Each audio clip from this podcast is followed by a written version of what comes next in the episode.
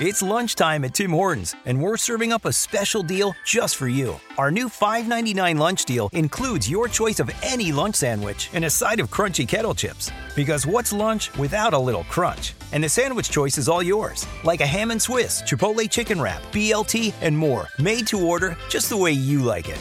Tim Hortons' new lunch deal. Simple, delicious, and just $5.99. Now that's a good deal. Only at your neighborhood Tim's. U.S. only. Price and participation vary. Terms apply. Star Wars 7x7 episode 2061. Today we're going to start putting some of the events of season 7 episode 1 of the Clone Wars, The Bad Batch, into context. And that means that we're going to go all the way back to season 3 episode 18 and that's The Citadel and a Clone Wars briefing thereof. Punch it.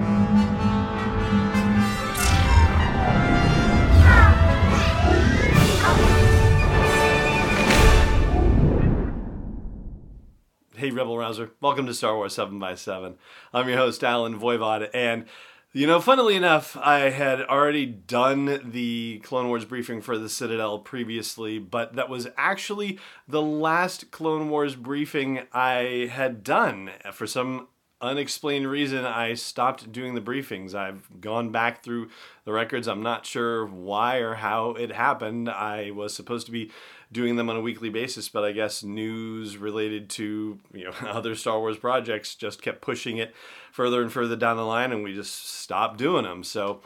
I guess over time we will fill some of those in. It's particularly season four and season five that you still need briefings here on the show and that whole completist mentality well yeah that's gonna kick in on me at some point but for today, we're going to talk about The Citadel, which is the first of a three part story arc that bears directly on the first story arc of season 7 of the Clone Wars. And I'm going to bring the audio for that episode in after the break. It's episode 1100, actually. It was nearly a thousand episodes ago that we did this, which is crazy. But.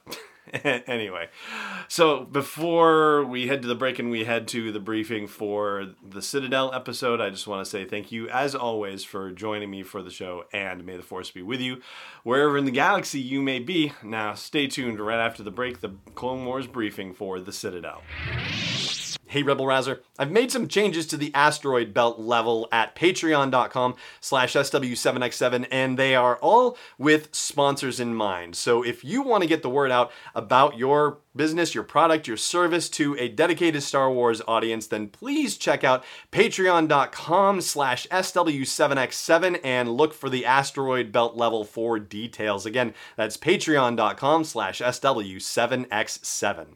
This Jedi Master Even Piell has developed knowledge of a secret hyperspace lane called the Nexus route, and it can actually connect Republic and Separatist homeworlds. It can go deep into their territory on both sides. But his ship has been attacked, and he and his command crew have been taken to the Citadel, a prison deep inside Separatist territory. And apparently, according to the Jedi, deciding that they're going to break into this place. Uh, it's a place that's never been broken out of. It is a prison designed specifically to hold Jedi. So Obi-Wan and Anakin are going to lead a strike team in to rescue Master Piell. They don't know anything about the command crew being captured as well, or the necessity of breaking them out at the beginning of the episode. And it's just going to be them. Ahsoka is going to be left behind, which Anakin didn't initially want to tell her, but he says, hey, you know, this one is a do or die one. It's not for Padawans. So we get Ahsoka going over Anakin's head, or going sideways on him, basically, and talking to Master Plo Koon.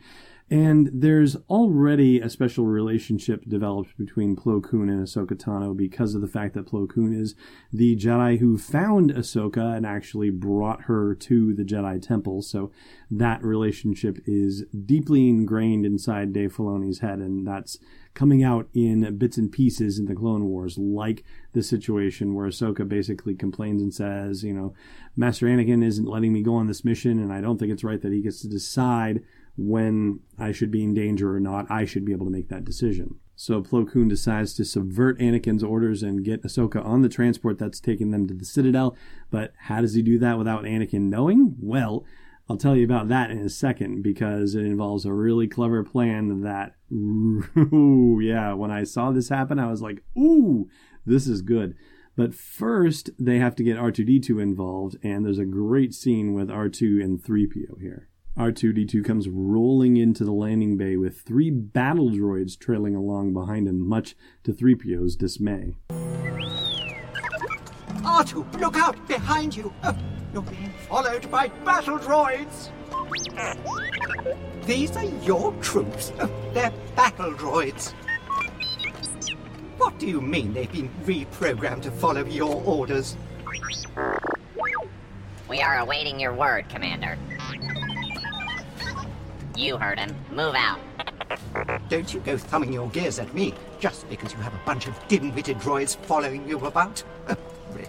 Now that is nothing short of awesome. R2D2 has given himself the rank of commander and is ordering around these battle droids. So they're going to be steering the shuttle and the passengers, the Jedi and the clone troopers that are going on the mission, well, how do you avoid the life form readings?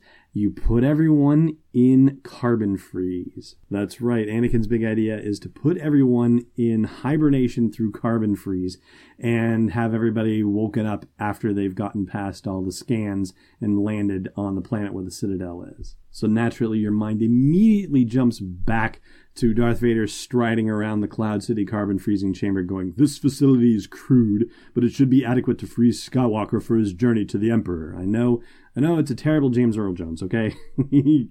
Just bear with me.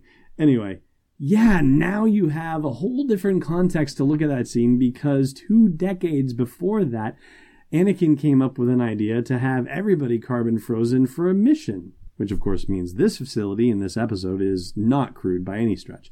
And R2D2 watches the proceedings, and there's a little sad boop from him as he watches. And your initial reaction is, oh, he knows because he knows Han Solo getting carbon frozen and all that. But then you remember, oh, wait a minute, R2D2 wasn't even there for the carbon freezing. I mean, maybe, maybe when he was bumping into Luke's leg, he might have gotten a glimpse of the thing going by, but not really. Although he did get a look at it briefly in Jabba's palace before he was brought down to the dungeons. But anyway, yeah, it's definitely meant for you to echo back to The Empire Strikes Back. And it is wicked cool, it really was. I thought, what a fantastic idea. And so they get to the prison, and the prison is run by a character named Osi Sobeck, who sounds like a cross between Chazz Palminteri and Steve Buscemi. Check this out. Fear. A Jedi spends his whole life training against it. But at the Citadel, breaking Jedi is our specialty. Within these walls, they will learn to fear us. And if not, they die. And he's got a bunch of commando droids at his beck and call as well. We've seen these before, I guess, way back in season one, the rookies episode, they had commando droids. So yeah, not necessarily new, but certainly the Jedi have a lot of problems with them, and there are all sorts of death traps and problems as they work their way through the prison. But they rescue Even Piell, and Even says that they wiped all the computers and he memorized half of the details of the hyperspace route, and his captain has the other half memorized, so they have to go get the captain out of jail. And who does that captain turn out to be? Well, that is rather a surprise. General. Captain Tarkin. I never thought I'd see you again. And you brought friends. Tarkin, this is Obi-Wan Kenobi and Anakin Skywalker. How about that, right? Holy cow. Wilhuff Tarkin in his first appearance in the Clone Wars TV series.